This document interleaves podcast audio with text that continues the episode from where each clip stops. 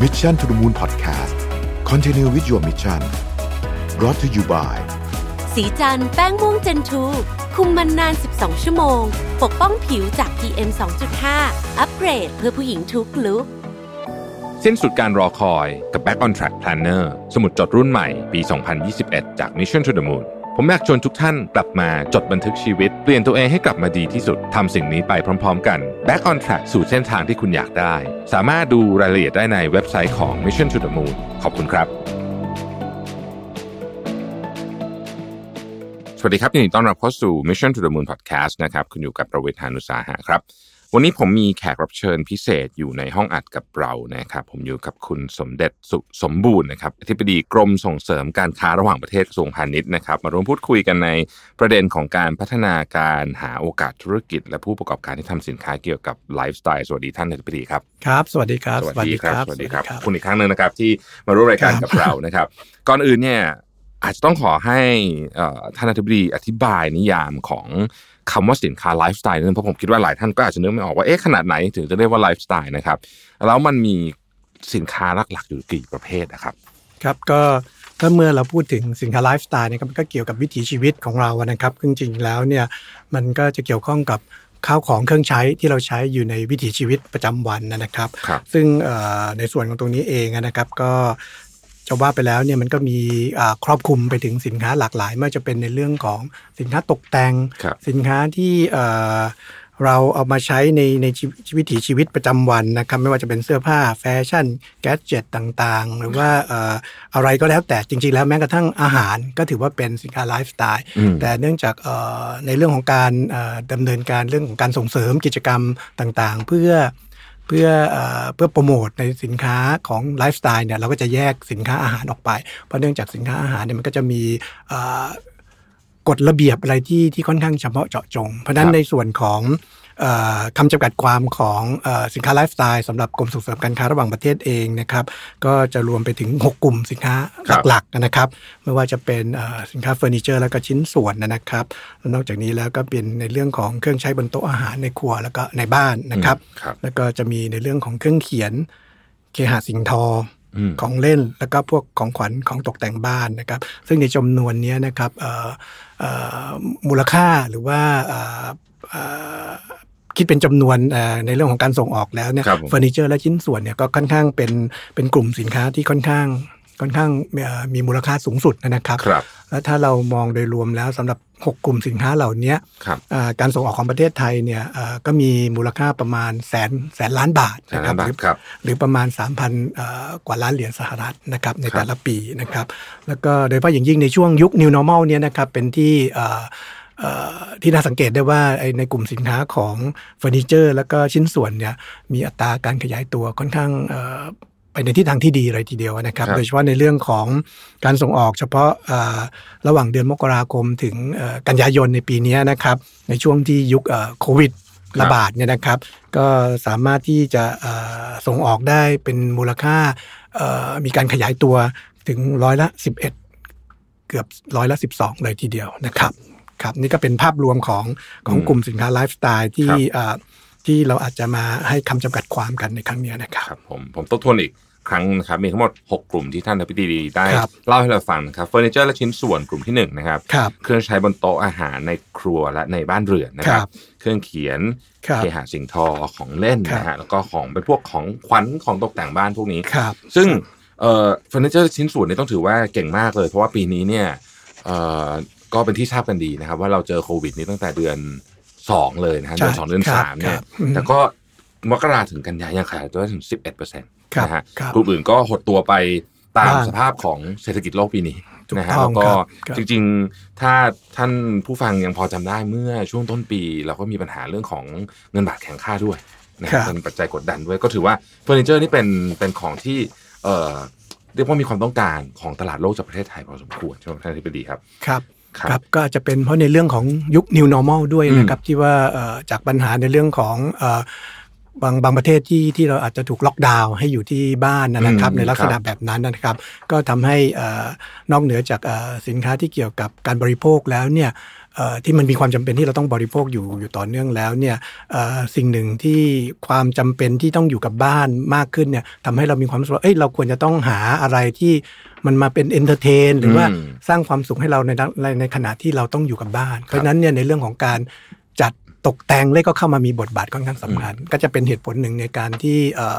จะเห็นได้ว่าในเรื่องของเอ่อการขยายตัวของสินค้ากลุ่มเฟอร์นิเจอร์ก็ขยายตัวสูงขึ้นนะครับ ก็เรียกว่าช่วงล็อกดาวน์นี้มีเวลา ให้แต่งบ้านใหม่กัน พอสมควรนะครับเอ่ครับออยากให้ท่านดปตีเล่าให้เราฟังสักนิดนึงครับว่าสำหรับประเทศไทยเราเนี่ยนะครับที่เราพูดมาทั้งหมด 6 กลุ่มเนี่ยอะไรเป็นจุดแข็งของสินค้ากลุ่มไลฟ์สไตล์ของเรา แล้วก็อะไรเป็นจุดที่ต้องพัฒนาควรพัฒนาเพิ่มขึ้นเพื่อให้แข่งขันกันได้สูงขึ้นกว่านี้อีกนะครับครับจริงๆแล้วสำหรับจุดแข็งเนี่ยนะครับของของสินค้าไลฟ์สไตล์ของไทยเราเนี่ยอาจจะ แบ่งเป็น 3 ส่วนหลักๆกันนะครับครับคือเราจะมามองในเรื่องของตัวสินค้าของสินค้าไลฟ์สไตล์ของประเทศไทยเราเองเนี่คยรับก็ถือได้ว่าเป็นสินค้าที่มีคุณภาพนะครับแล้วก็อืมเป็นที่ยอมรับจากครับทั่วโลกนะครับ รวมถึงมีการออกแบบที่หลากหลายอืมแล้วก็เอ่อความที่เอ่อ คนไทยเราเองเนี่ยมีความเป็นศิลปะ หรือเป็นศิลปินอยู่ในตัวค่อนข้างสูงอืมนะครับ ก็รวมทั้งมีการนำเอาความเป็นเอกลักษณ์ที่เป็นแบบไทยๆ หรือว่าอ่าความเป็น oriental ครับความเป็นทางเอเชียเนี่ยนะครับอืมแล้วก็มา apply ให้มันเกิดรูปแบบออกเป็นสากลนะครับครับแล้วก็รวมถึงการนำเอานวัตกรรมต่างๆ มา apply ใช้ จนเกิดมาเป็นอ่านวัตศิลป์ที่เอ่อการนำเอาเสน่ห์ของงานฝีมือของไทยในอดีตมาดัดแปลงให้เข้ากับสมัยนิยมนะครับครับและรวมถึงไลฟ์สไตล์ของเออผู้คนในปัจจุบันนะครับ โดยที่เอ่อนอกเหนือจากความสวยงามและความประณีตที่ไม่เท่ากับแบบของดั้งเดิม แต่ก็จะทำให้คนทั่วทั่วไป ไม่ว่าจะเป็นคนไทยหรือแม้กระทั่งชาวต่างชาติเนี่ยนะครับอืมมีความเข้าใจในตัวสินค้ามากขึ้นครับแล้วก็ยังสามารถนำไปผสมผสานกับเอ่อสินค้าไลฟ์สไตล์แนวอื่น ๆ ได้อีกด้วยนะครับ นั่นนั่นก็เป็นจุดเด่นของเออตัวสินค้า ถัดมาก็จะเป็นในเรื่องของวัตถุดิบนะคครัรับบผมจริง ๆ แล้วเนี่ยในประเทศไทยเราเองเนี่ยเรามีความหลากหลายของเอ่อ วัตถุดิบไม่ว่าจะเป็นยกตัวอย่างอย่างเรื่องไม้เนี่ยก็จะมีในเรื่องของไม่ว่าจะเป็นไม้สักไม้จามจุลีหรือไม้ฉำฉาอะไรประเภทเนี้ยนะครับครับไม้มะม่วงไม้ยางพาราอืมโดยเฉพาะอย่างยิ่งนะครับอ่าประเทศไทยเราก็ค่อนข้างมีเอ่อศักยภาพค่อนข้างสูงในเรื่องของอ่าไม้ไม้ยางพาราเนี่ยนะครับครับ นอกจากนี้แล้วเนี่ยเรายังมีการนำเอาอ่าผลิตภัณฑ์จากทำจากอ่าพวกอ่ากก หรือว่าผักตบชวาอะไรต่างๆ เป็นต้นนะนะครับ และที่สำคัญเนี่ยเอ่อ ความเก่งกาจหรือว่าความสามารถของของของผู้ผลิตของไทยแล้วเนี่ยก็ยังสามารถที่จะดัดแปลง หรือนำเอามาเอาวัตถุดิบต่างๆ เหล่านั้นเนี่ยมาแปรรูปครับโดยโดยเฉพาะอย่างยิ่งในเรื่องของการที่บางครั้งเนี่ยเรามีการนำเอาวัตถุดิบเหลือใช้จากจากจากจากที่เรามีการผลิตสินค้าตัวหลักๆอันเนี้ยเอาออกมามามาเป็นผลิตภัณฑ์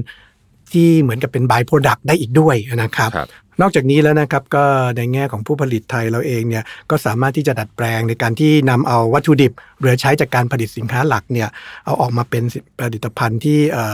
อเป็น by-product ได้อีกด้วยนะครับ ไม่ว่าจะเป็นในเรื่องของเอาของส่วนที่ส่วนเหลือหรือว่าของเสียจากอุตสาหกรรมในส่วนนี้ที่น้อยมากจนแทบจะเหลือเป็นศูนย์นะครับครับซึ่งก็เป็นเป็นไปตามแนวความคิด ในเรื่องของเศรษฐกิจหมุนเวียน หรือ circular economy นะครับครับในการที่เอ่อมีความต้องการที่จะนำเอาวัตถุดิบอะไรต่างๆเนี่ยหรือว่าทรัพยากรเนี่ยเอามาหมุนเวียนใช้ให้เกิดประโยชน์อย่างสูงสุดนะครับครับนอกจากนี้แล้วเนี่ยเอ่อมันก็เป็นเทรนด์ในเรื่องของความนิยมในเรื่องของเออการนำเอาเออพวก circular economy เนี่ยเข้ามาปรับใช้ด้วยนะครับ ซึ่งซึ่งในส่วนของเนี้ก็เป็นในเรื่องของที่เอ่อ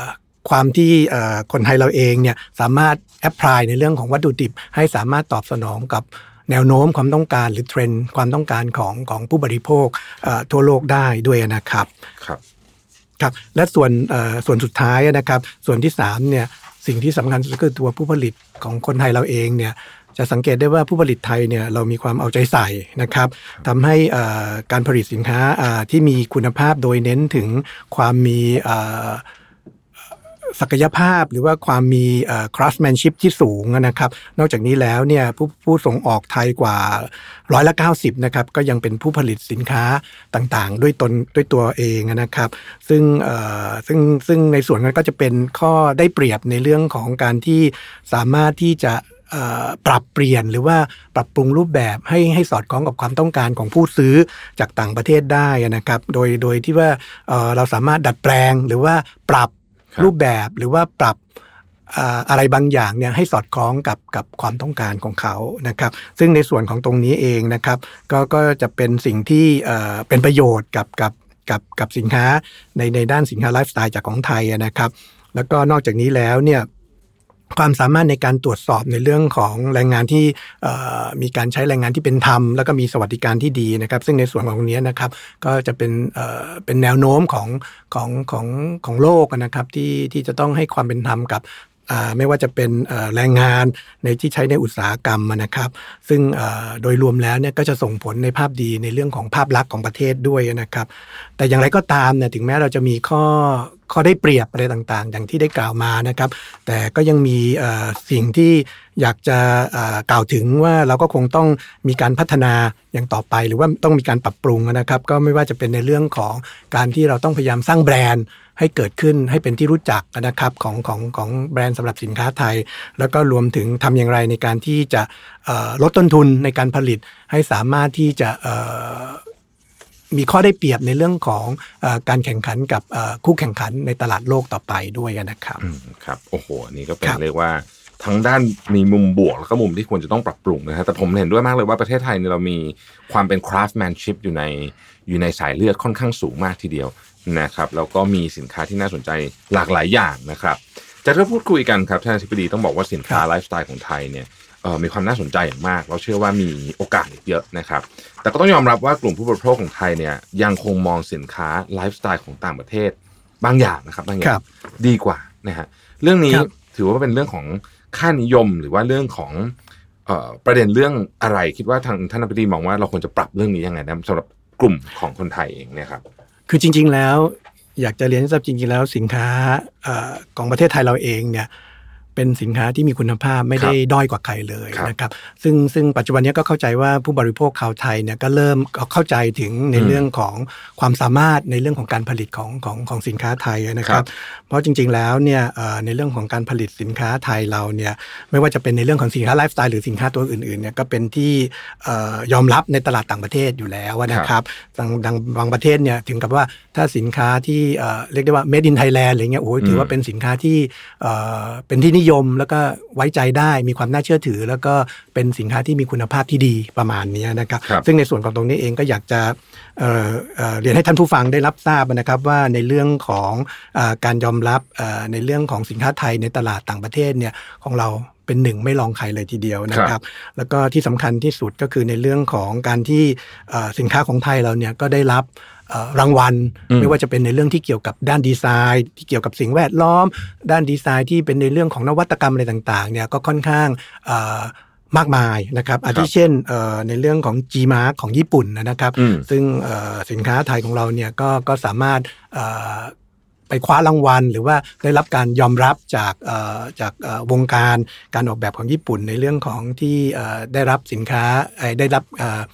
เอ่อเครื่องหมาย G Mark ของญี่ปุ่น นอกจากนี้แล้วเนี่ยอย่างของไต้หวันเราก็จะมีในเรื่องของ Golden Pin Design Award นะครับครับหรือถ้าเกิดถ้าเป็นสินค้าที่เกี่ยวกับเออของเล่นนะครับเราก็ไปคว้ารางวัลอะไรมามากมายนะครับอาทิเช่นจากเอ่อเราได้เอ่อสินในในได้รางวัลในเรื่องของ Best Toy Award จากเอ่อ Parents Magazine ของสหรัฐอเมริกานะครับนอกจากนี้แล้วเนี่ยก็ยังมีรางวัลอีกมากมายไม่ว่าจะเป็นจากทั้งเยอรมันทางยุโรป หรือว่าทางฮ่องกงเองนะครับแล้วก็ได้รับในเรื่องของฮ่องกง Design for Wellbeing Award นะครับครับนอกจากนี้แล้วเนี่ยเอ่อรางวัลมากมายระดับโลกที่ที่สินค้าไทยที่เราไป ไปไปได้รับมาด้วยความที่เเกิดจากการที่เเรามีสินค้าที่มีความโดดเด่นการออกแบบที่ดีต่างๆ แล้วนะครับ ที่สำคัญการที่ผู้ผลิตของไทยเนี่ยมีประสบการณ์ มีความช่ำชองในเรื่องของการผลิต เป็น OEM ให้กับเอ่อแบรนด์ดัง ๆ ของโลกมากมาย ซึ่งในส่วนของนี้เองเนี่ยก็จะเป็นเป็นผลที่ทำให้เราก็สร้างสมประสบการณ์ในการที่จะนำเอาเทคนิคหรือว่าวิธีการการผลิตอะไรต่างๆ หรือแม้กระทั่งในเรื่องของแนวคิดในเรื่องของการออกแบบต่างๆเนี่ยเข้ามาใช้กับเอ่อผลิตภัณฑ์ หรือผลผลิตของของไทยเราด้วยนะครับครับแล้วก็เอ่อ จะสังเกตได้ว่าหากหากท่านท่านท่านผู้ฟังเป็นเอ่อผู้ที่อยู่ในวงการชอบชมภาพยนตร์เนี่ยก็จะเห็นอยู่เป็นเนืองๆนะครับว่าสำหรับสินค้าตกแต่ง หรือว่าเฟอร์นิเจอร์ของประเทศไทยเนี่ยก็ถูกนำเอาเข้าไปเป็นองค์ประกอบเอ่อหรือว่าฉากในในในในในในในภาพยนตร์ระดับโลกหลายเรื่องเช่นกันนะครับครับแล้วก็จริงๆ แล้วเนี่ยก็อยากจะขอเชิญชวนนะครับ ผู้บริโภคชาวไทยชาวไทยนะครับ ก็ให้เห็นถึงความโดดเด่นความมีเอ่อเอ่อ ศักยภาพของอ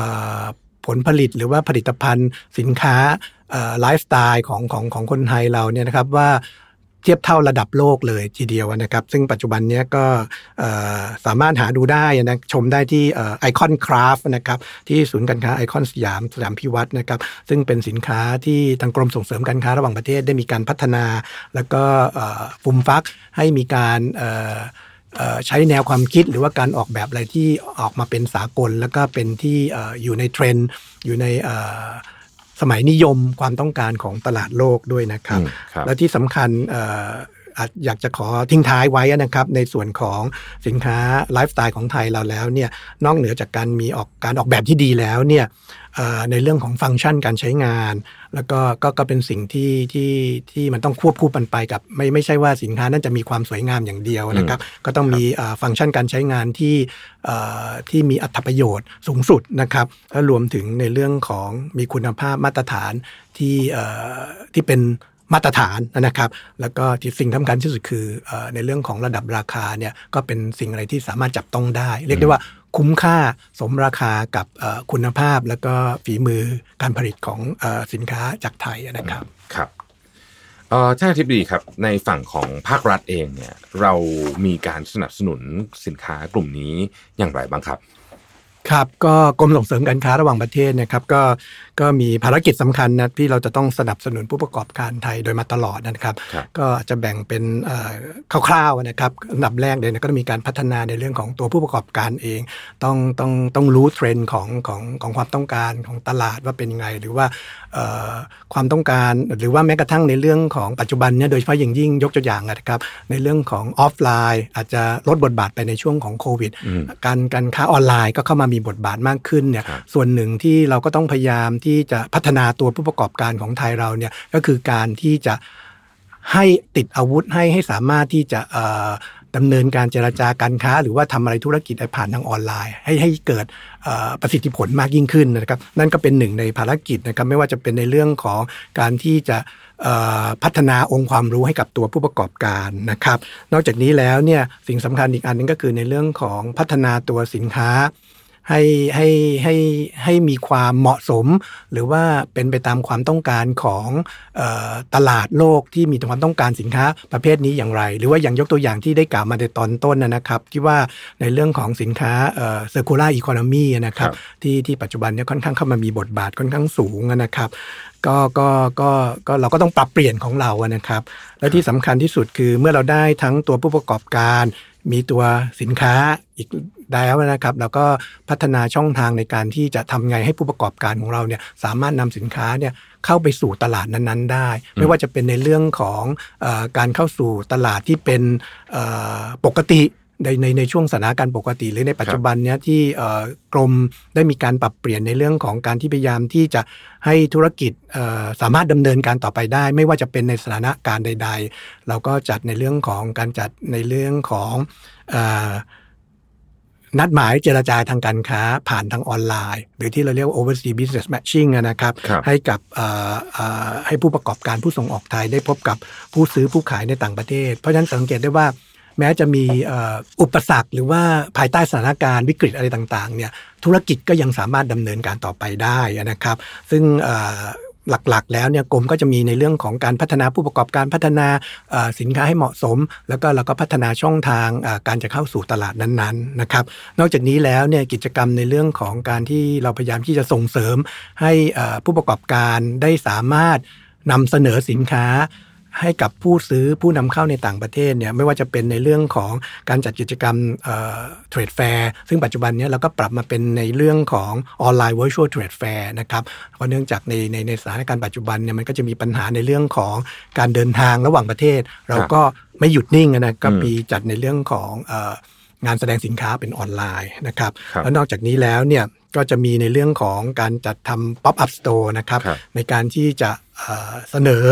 ภาพลักษณ์ หรือว่านำเสนอสินค้าไทยที่มีความโดดเด่น มีเอ่อดีไซน์ที่เป็นเอ่อเป็นเป็นเป็นเอกลักษณ์ แล้วก็เป็นที่ยอมรับอะไรต่างๆเนี่ยก็เราก็สามารถที่จะเอ่อดำเนินการในเรื่องของจัดทำเป็น pop up pop up store ขึ้นมานะครับและล่าสุดเนี่ยเราก็ได้พัฒนาเอ่อกิจกรรมกิจกรรมหนึ่งที่เราเรียกกันว่า mirror mirror นะครับครับก็เป็นการที่เอ่อ การจัดแสดงอ่าสินค้าของของของของผู้ประกอบการไทยเนี่ยในในงานแสดงสินค้าในต่างประเทศ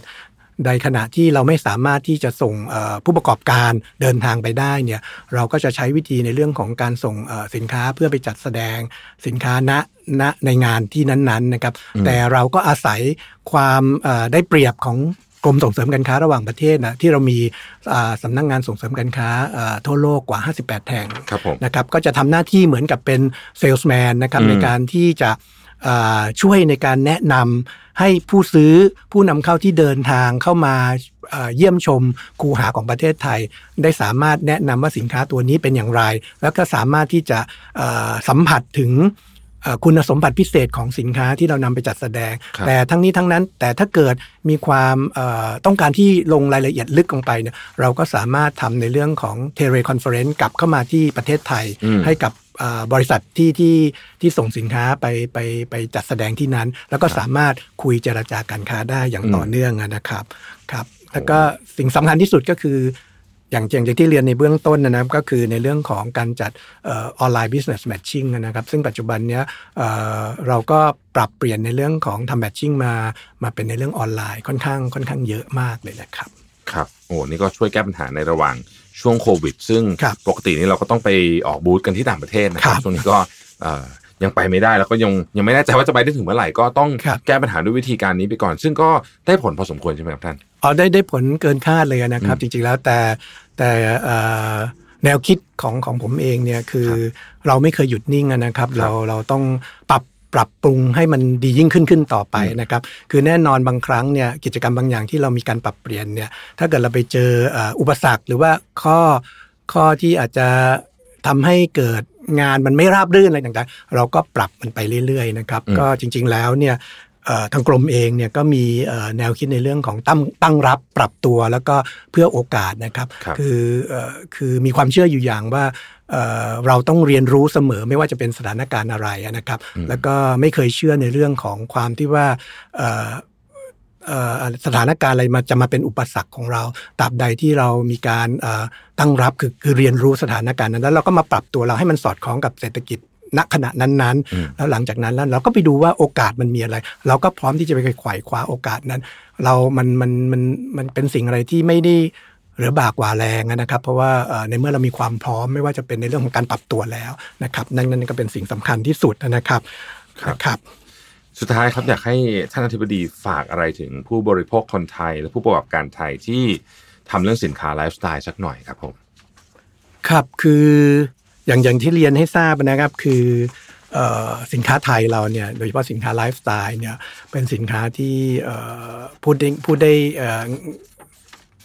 ง่าย ๆเลยนะครับ ก็เป็นสินค้าที่มีอ คุณภาพนะครับแล้วก็มีการออกแบบที่ดี แล้วนอกจากนี้แล้วเนี่ยก็จะเป็นอะไรที่มีฟังชั่น a ลได้ได้ดีด้วย แล้วก็ที่สำคัญสุดก็คืออราคาเหมาะสมนะครับ แล้วก็ในส่วนที่อยากจะฝากถึงผู้ประกอบการสินค้าไลฟ์สไตล์เนี่ยก็อย่างที่แนวคิดที่ผมประวารณาตัวเองไว้เสมอว่าทุกสิ่งทุกอย่างเนี่ยเราต้องมีการตั้งรับปรับตัวแล้วก็ เพื่อหาโอกาสต่อไปนะครับครับซึ่งเอ่อในส่วนของตรงนี้เองเนี่ยกรมส่งเสริมการค้าระหว่างประเทศเนี่ยก็มีความพร้อมแล้วก็มีความยินดีที่จะให้การช่วยเหลือแล้วก็สนับสนุนตลอดเวลานะครับ ซึ่งก็สามารถเอ่อติดตามรายละเอียดได้ตามช่องทางต่างๆ ของกรมได้นะครับไม่ว่าจะผ่านทางเว็บไซต์ หรือว่าทาง Facebook IG Call Center 1169 อะไรต่างๆเนี่ยนะคครัรับบก็เอ่อโดยเฉพาะอย่างยิ่งปัจจุบันเนี้ยเอ่อเราค่อนข้างเอ่อมีการส่งเสริมในเรื่องของ สร้างภาพลักษณ์ของสินค้าที่มาจากประเทศไทยเนี่ยเป็นสินค้าที่เป็นสินค้าที่มีความน่าเชื่อถือ มีคุณภาพ แล้วก็ได้มาตรฐานตรงกับความต้องการของตลาดได้เป็นอย่างดีนะครับ ครับผมก็ วันนี้ต้องขอขอบพระคุณคุณสมเด็จสุสมบูรณ์อธิบดีกรมส่งเสริมการค้าระหว่างประเทศกระทรวงพาณิชย์เป็นอย่างมากเลยนะครับสำหรับเว็บไซต์ที่ท่านได้กล่าวมาเมื่อกี้นี้เนี่ยผมขออนุญาตแปะลิงก์ไว้ให้ใน description ครับของขอบคุณ podcast ในครับ EP นี้ทั้งหมดเลยครับนะครับขขออบบคุคุณณท่านอธิบดีมากครับที่ให้ความรู้กับเราในวันนี้ครับครับ ยินดีครับสวัสดีขอบคุณครับครับ สวัสดีครับ สวัสดีครับ Mission to the Moon Podcast Continue with your mission Presented by สีจันแป้งม่วงเจนทู